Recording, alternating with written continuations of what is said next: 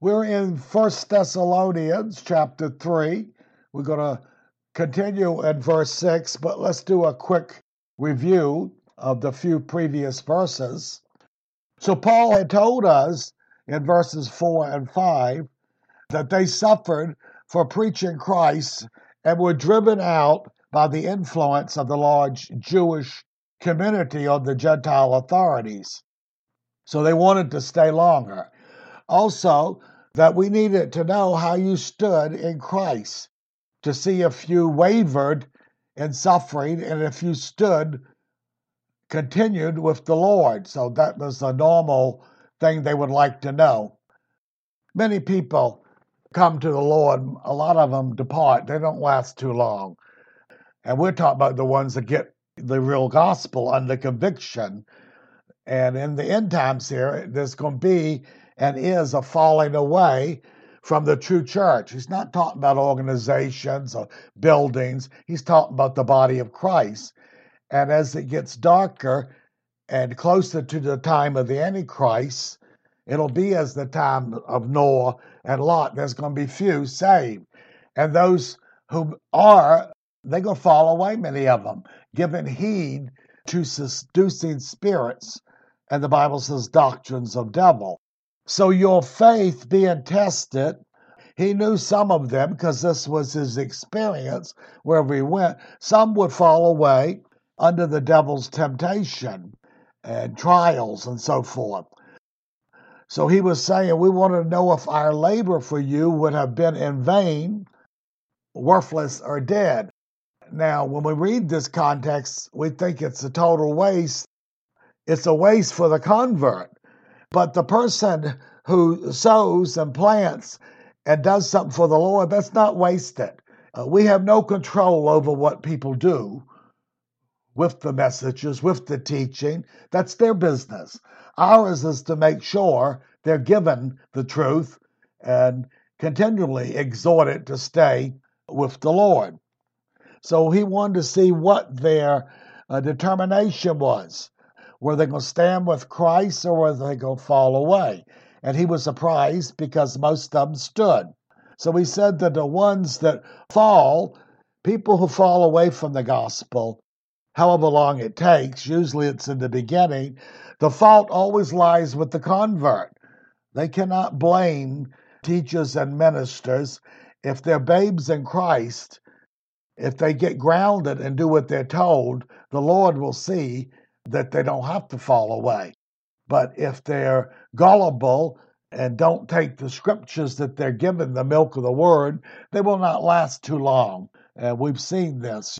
Trials and tribulations will test them. And in the early church, the true gospel, they always warned people immediately. They didn't trick people into getting saved. They didn't say, well, just confess Jesus or just believe and you don't have to worry about it. Because these people have a false gospel. They don't understand they can, are born again, but they can die again. And many of them do. They don't stay with the Lord. As the ones, some of them in the church of Galatia, they went back to the law and mixed the law with Christianity and put the law, of the commands and circumcision above Christ. And Paul implied that they need to be born again. Again. He said, perhaps. He said, you've lost it. You began in the spirit, now you've gone back to the flesh or the world. And he prayed that they would be saved again. And so people don't like those scriptures. The greasy grace people and the once saved, always saved, they sort of just skip right over these scriptures. But in Acts, when they preached the gospel, they immediately called them disciples. The believers were disciples, and they told them to continue in the faith, to continue in the grace, continue in the fear of the Lord. It was not guaranteed, it's up to them. They can choose to receive the Lord and they can choose to walk away. See, He does not alter their will. The new man does not override your will and what you want to do. It influences you like the old man, and you make the choice. And therefore, we have all the scriptures and the, the epistles, 40% of them are admonitions and warnings to stay with the Lord and not go away. Because there is the possibility. So there is no unconditional security. This is a bunch of bunk that false teachers and shepherds propagate to make people feel comfortable and that they can live their own life and have fire insurance. But it doesn't happen. And that's why they will be weeping and gnashing their teeth in the lake of fire when they see the horror that they allowed themselves to be deceived and they didn't want to know the truth. They wanted to believe stupid things. I hear that today. People say, well, if I hear a prophecy, I only want a, a positive one. Well, then you will be deceived and go to hell because you've already said, I will not be corrected, I will not be instructed. And Proverbs says, the fool, the person that refuses correction, courts death. Death waits for him. So we're seeing our personality, our person, our will is always involved in every spiritual thing. We can follow the Lord or we can be tempted by the devil and the pleasures of this world and go back to the world. And we cannot hold to both. Yet many false ministers imply that we can. We can be saved and just lose our rewards. And this is a demonic teaching. It's nowhere taught in the scripture. Deception is the greatest thing that deceives people and why most people are going to be in the lake of fire. They want to be deceived. They reject the truth when it's given to them. They don't want to be instructed. So they've already revealed a wicked heart that doesn't want to change.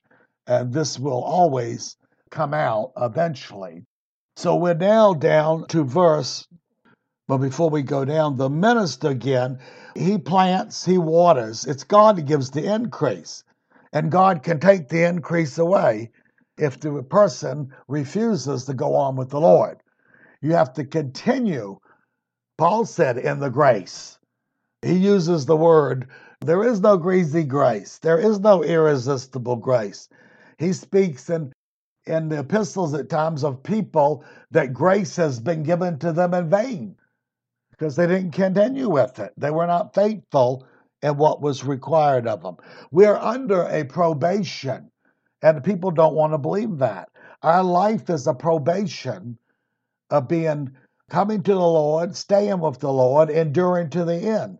This is what we do to prove our loyalty and faithfulness, and we have to do that. It's not automatic. Even the weapons of our warfare, in Ephesians, he says, put on the helmet and the shield and take the sword. He tells the Christian to do it. He doesn't say it's automatic. He says, You put it up. And then he says, You will be able to withstand the attacks of the enemy. And having all warfare and fighting, he says, You'll be standing when it's finished. But if you don't put on the armor and you don't obey the scripture, you will be defeated. There is no irresistible grace. So now we go to 6 of chapter 3. But now that Timothy has come to us from you and has brought us good news of your faith and love, and that you always think kindly of us, longing just as we do to see each other. That's what he's talking about.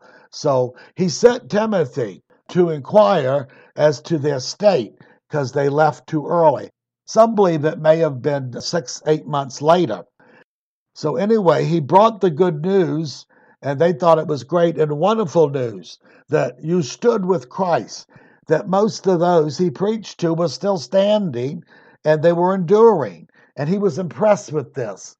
He had more problems with the church at Corinth and all of their odd ways and strange things he had to deal with. But these they seemed to jump right into this and they wanted to continue uh, with the Lord and they were very receptive.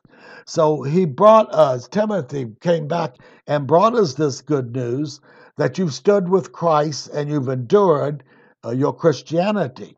And not only that, but you're full of faith and love, which is the fruit of the Spirit. It shows you that Christ is working in them. The fruit of Christ proving that you are abiding in the vine. See, that's the results. Wasn't just lip service. There was fruit. there was obedience, there was endurance. So Paul was very impressed with them. And then he said, You are thinking kindly of us. See what happens here the fruit of the Spirit, the fellowship, recognizing Christ in each one, and the spiritual fellowship that they desired. So you desire to see us and fellowship with us, and you're waiting for us to come back to instruct you further in your growth and instructions into a maturing Christian. So that's what he's talking about. He had further things he wanted to go on, uh, but he had been driven away by the secular authorities, uh, by the devil's influence. Okay. Uh, verse 7 So for this reason, that's why we sent Timothy, and he brought a good report. And he says, For this reason, brethren, in all our distress and affliction, we were confident about you through your faith. So, as we were being persecuted and afflicted, trying to bring the gospel to you and teach you, and then we were driven away, it distressed us, and we wanted to know how you were doing. We thought maybe many more would not stand because there was no one there that was concerned with the things we were that needed to instruct you. But he says, We were confident through your standing, through your faithfulness, that you were bearing fruit, that we planted and watered, and God gave an increase, and you kept and abided in Christ. You bore fruit. And so he was impressed with this, okay, or their Christianity. Verse 8 For now we live, he's talking about spiritually, if you stand firm in the Lord. Well, see, the false teachers don't like any of these if words and conditional or that leaves a thought. They want everything to be sure and they're going to be in the lake of fire. That's how sure they're going to be. They've been given over to lying spirits, and that's the results. Even Jesus with the Pharisees and scribes, when Peter said, You've offended them and upset them, he said, Leave them alone. If the blind lead the blind, they both fall in a ditch. So the people who are deceived by false teachers, they get what they deserve. They've revealed they don't have a heart to search out things like the Bereans did. They don't examine things. They don't stay with the Lord, and therefore the Spirit does not instruct them. They're given over to lying spirit. They are responsible. But the teacher and minister is going to be held accountable for what he teaches. And if it's not the truth, he's in deep trouble, especially if he's teaching false doctrine. It's one thing to teach or be ignorant in certain ceremonies or things that aren't major sins. They can be overlooked or dealt with by the Lord. But if you're teaching lying gospel that encourages sinfulness and a license to sin, you're on your way to hell. You do not belong to Christ. You've deceived yourself. Okay? So, eight, we now live. We have eternal life when we're born again. But people think uh, it's forever. Well, that's the lying gospel. Once saved, always saved. It's not. We have eternal life as we abide in Christ. He is in us and we in him. But if we cease to bear fruit and follow him, the Father, God Himself, cuts the person off. They do not have life anymore. They've gone back to the world. So he's wanting you to know that. But we have eternal life now. We are overcomers if we're following the Lord today. But the overcoming is not guaranteed. Therefore, some of the false teachings, they don't like the book of Revelation because Jesus told each church, He that overcomes I'll give him this. He's talking to Christians and he's talking about future overcoming. He ain't talking about the present. If you finally overcome in your Christian walk, then you'll get these things. If you fall away or do not endure, you will not get those things. Very plain. But demons deceive gullible people, even intellectual people, because they want to believe these things. They're gullible, and the spirits deceive them and blind them, has not much to do with their intellect, has to do with their heart and their will and their thinking. This is why brilliant people can be deceived and they can read scripture and they can even teach some scripture, and yet they're not even saved. And they'll be saying, Lord, Lord, at the day of judgment because they think he's their Lord. And he'll say, I never knew you. You were never born again. You were never mine. You did as you please. So that's going to be the horror for many, many professing Christians.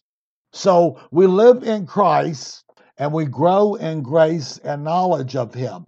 When we say the knowledge, we're not talking about the Bible head knowledge alone. That's a foundation. It's talking about our personal growth, knowing Him in relationship and knowing Him spiritually. It's one thing to know about someone. We see people on television and we think we know all about them, but we don't know them. But then when you know someone personally, you begin to know who they are. And so many people know about God and they think Christ is their Lord, but He's not because they've not met the conditions of Scripture and they've not followed the Lord nor obeyed His Spirit. But they have a lot of Bible teaching and they go to a lot of religious institutions, but they're still not His. So it's okay uh, to know about, but eventually you have to know. So the Word of God is to enlighten our mind, but it's what we do with it that determines whether there's going to be life. So if we live in Christ and Christ is in us, then we will grow and bear fruit in this relationship. So now we're saying there are many faults, especially today, and misguided ministers.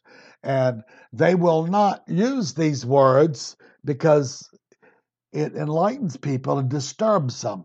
But it's the one little word that people need to remember might keep them saved. Will if they abide. And the word is what? Let's go back over here. If you stand firm. The word is if, conditional. And you'll find this all through the epistles. You'll find this all through God's promises. If you will, I will. If you deny me, I'll deny you. If you do not stay with me, I'll forsake you. If you do not bear fruit, the Father will cut you off. These are all ifs. If you bear fruit, if you so there's a condition there. There is no unconditional salvation. There is no irresistible grace. We live under probation, and our will is never taken from us. And we can follow or we cannot follow. We can yield to the new man or we can yield to the old nature. That's the possibilities that we have. The difference with the Christian that has Christ in him, he does not have to be ruled by the old nature because Christ gives him the power to say no. The devil cannot take advantage or control of his will to deceive him if he stays with the Lord. So if, if, if you continue in the Lord, and if you continue in the faith, remember Paul said, uh, and immediately after he got believers, he called them disciples. And he said, and you have to continue in the faith. He said, for through much tribulation we enter the kingdom. He's saying through much affliction and warfare is how we're going to make it to heaven. There's going to be a pilgrimage or warfare. So it's not going to be a walkover, once saved, always saved thing. It's nothing to do like that. That's garbage. It's foolishness. It's a false gospel. He said, if you continue in his grace, he said, if you continue in the fear of the Lord. Well, Christians, many taught today, they don't even know what the fear of the Lord is. They don't know the reverence and obedience as part of the fear of the Lord. And Hebrews tells us to serve God with reverence and godly fear, for our God is a consuming fire. He's quoting the Old Testament when God said, I will consume and destroy the idolater. Hell, the lake of fire, is the consuming nature of God. It's his wrath, anger, and vengeance against the sinner, against the wicked. That's God. So he hasn't changed that way, okay? He's the same God. Christ and the Father are one. They're not separated as much as we think they are. Nothing is done spiritually apart from the Father, Son, and the Holy Spirit. Jesus was the creator of the world as the Word of God. In the beginning was the Word, and he's referring to Christ, the Logos, and he says what? And the Word was God. And all things are made for him and by him, in union with the Father. And then the Spirit moved upon the face of the earth and started doing. So, this is what you'll always find in every ministry it's the working of the Godhead. So, don't try to separate them too much. Jesus made it plain I and the Father are one. And when they wanted to see the Father, he said, How long have I been with you and you don't know me? It was the Father speaking in him in union with Christ, the Word. Okay? So he is, as we've said, Jesus is the everlasting Father. He's the Almighty God. People think at the white throne judgment it's just going to be the Father. They misunderstand Scripture. All judgment is given to the Son, and He is the Almighty. And there's only one throne in heaven, and it's by God, the Father and the Son. See, they both claim the throne because they are one in unity. They're one in Godhead. They're not separated. They're not triplets. Okay? So we see then if you continue, if the great condition, look at Hebrews chapter 3, verse 12 through 16. Beware, brethren. Who's he talking to? As a whole, he's talking to those who are following the Lord. He wrote the epistle because some were falling away and going back to Judaism because at the time there was a lot more persecution against the Christian. And he's warning them. But most of them stood with him. Okay? He said, Beware, brethren, lest there be in you an evil heart. The word unbelief is the same as disobedience in departing from the living God. So, what do people mean once saved, always saved? It says here they can depart from the Lord. He's warning them not to. But encourage, exhort, that means to teach and warn about the dangers of falling away, the dangers of the enemy. While it is today, he said, while you can do this, while grace is being extended, while the door has not been shut yet. See, there's time the door is shut not only for nations, but for individuals. The window was shut, the door too, and the ark. And once that was it, people couldn't be saved. When the five foolish, foolish virgins came too late and were lazy and slept, it was too late. The master rose up and shut the door. And when they knocked, he said, I, I don't know you. Well, he did know them once, they were his. He didn't say, like he's going to say to the masses of Christianity, I never knew you. He did know them. But now he says, I don't know you. See? Because they were not faithful.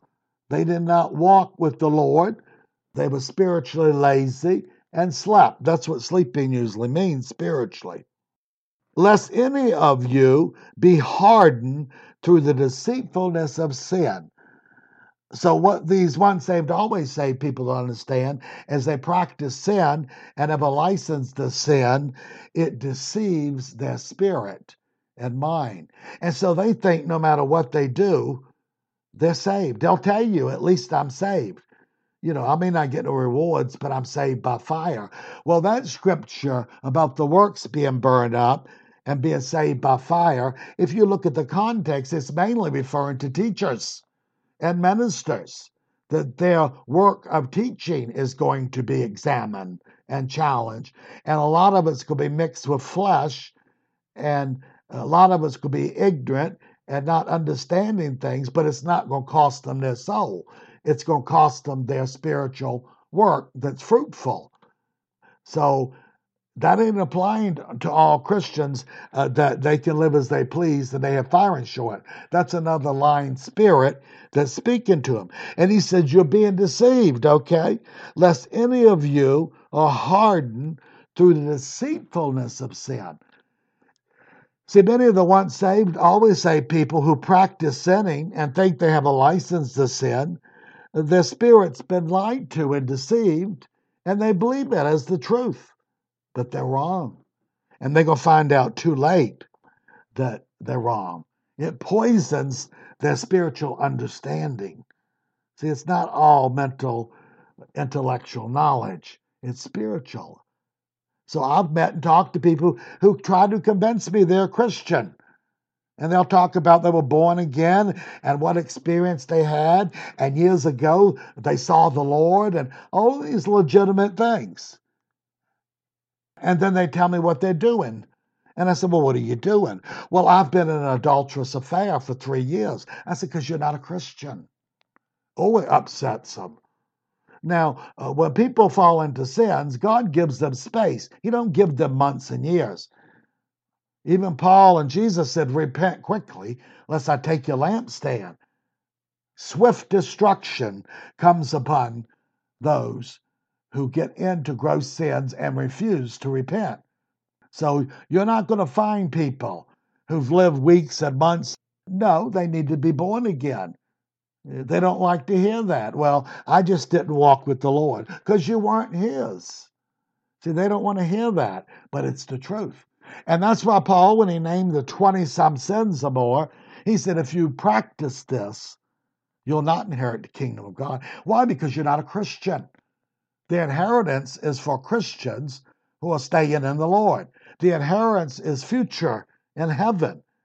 And he said, so if you make it a lifestyle, a habit, then you won't make it. So that's why he says, repent quickly because it may cost you swift destruction.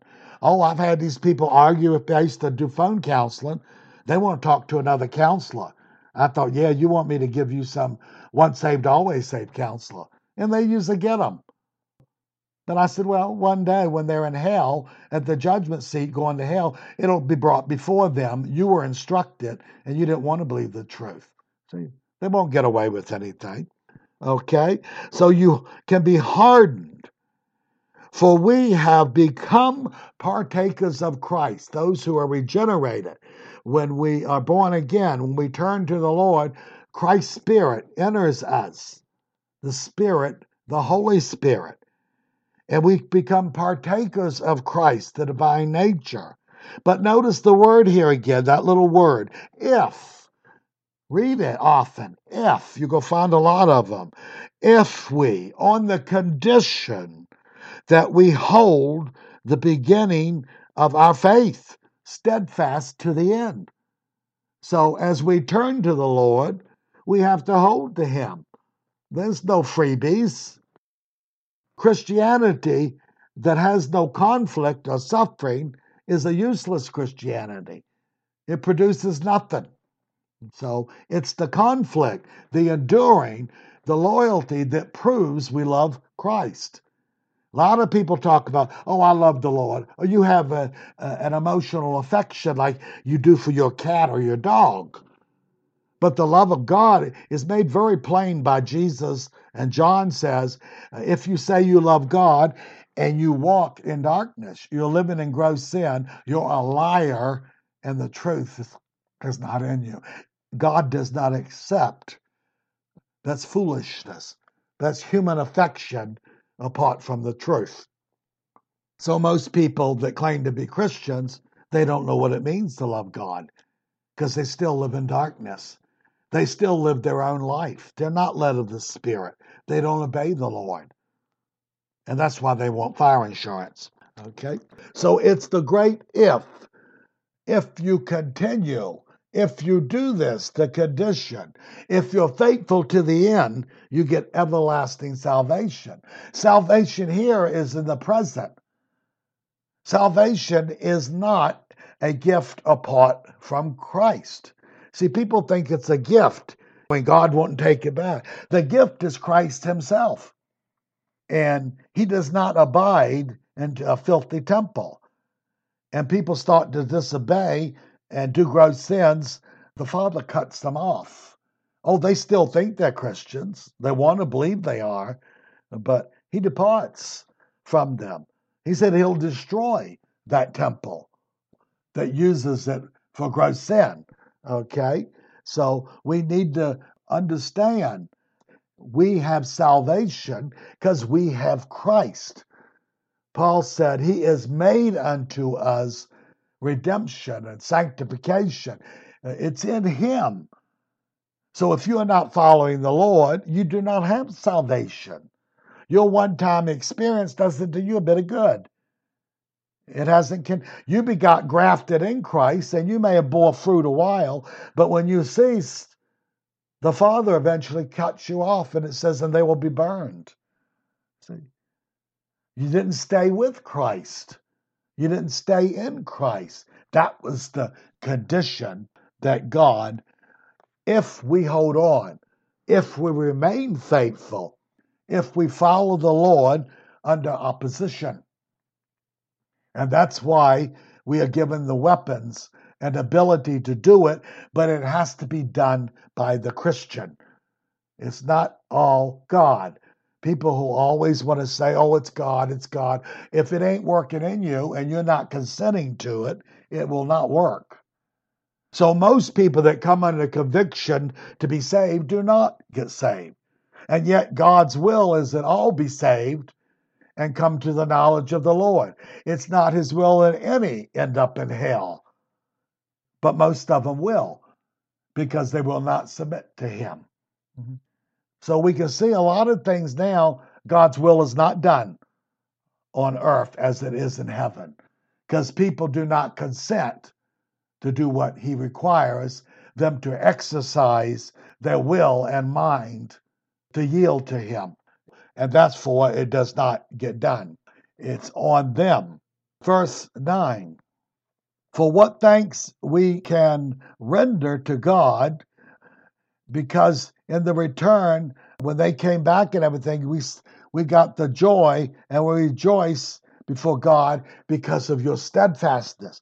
You're continuing in Christ even under opposition and affliction, which even in those few months he warned them. He never told them it was a walkover sure thing. Immediately began teaching these bay. You don't wait three or four years to uh, tell people what they have to do. That's false Christianity. You don't say, well, just believe Jesus, and you don't mention sin, wrath, God's judgment putting off the old man, resisting the world. That is not the gospel. As we said, Jesus, when he sent them forth to preach the gospel, the uh, disciples, the original ones, the apostles, he said, Go into all the world and proclaim the gospel to everyone, teaching them to observe everything I told you. He didn't say five scriptures on how to get saved. See, you get saved, you're just beginning. But there's things that are required for you to stay saved. You have to keep going. It's the race. You don't just run the first three feet and say, Well, I'm, I'm in the race, and then quit. Hebrews talks about those being turned out of the way in the race. We have to finish the race. Paul, toward the end, he knew what was happening. He said, I finished the race. I fought the fight of faith.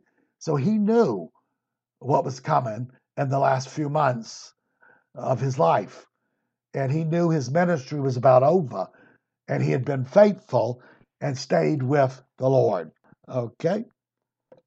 So we're thanking God that we heard the good news and they brought back to us of your progress. So we're very pleased with their fruitfulness.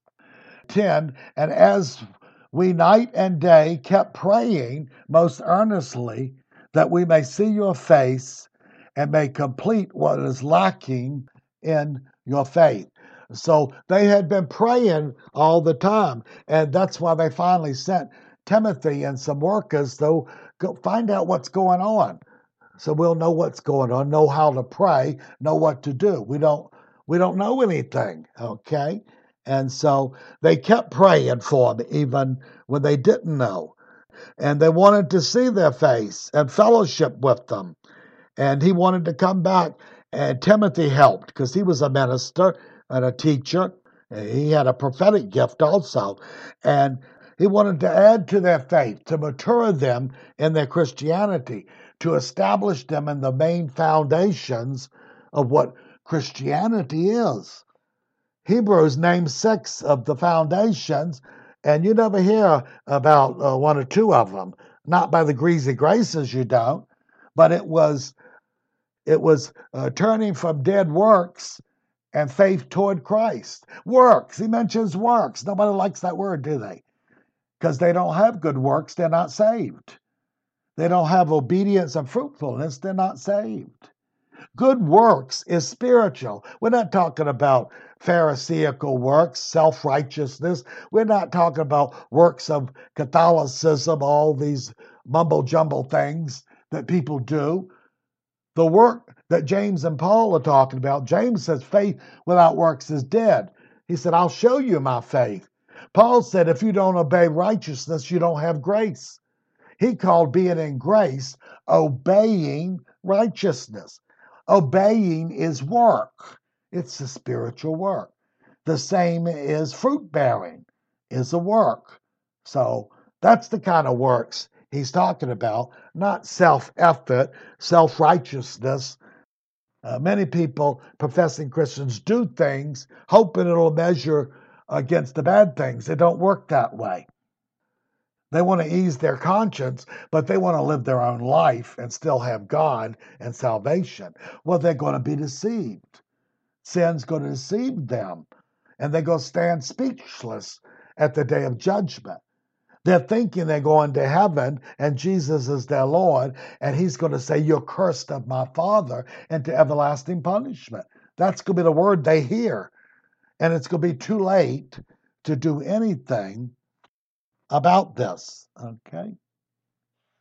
So we see that they wanted to go back and teach them further that these Christians would grow from the baby stage to the young man stage in the Lord to being mature Christians. Uh-huh. People can be mature Christians in months if they apply themselves. Oh, we're always learning and we're growing in grace. But what he calls maturity is rightly discerning the spiritual dealings with us, what God's doing, how God's leading us, not a guessing game. See, this is what maturity is. Uh, you know how to follow the Lord. You can discern between good and evil. A lot of young Christians can't. They do a lot of things out of goodwill, but it's not spiritual. It's fleshly. And It is wood, hay, and stubble for them but they are being sanctified, so the Lord overlooks this. He bears with them until they can get grounded. And how long they stay on the milk of the word is up to them. And I contend, I don't believe a person can really be a Christian after 20 and 30 years and still be on milk. It means after a few years, he's got a Bible, she's got a Bible, and if they labored in the Bible and didn't even have a teacher, a minister, the Holy Spirit would enlighten them. So there are no excuses. We are all held accountable for how we respond to God. Let's take a break here.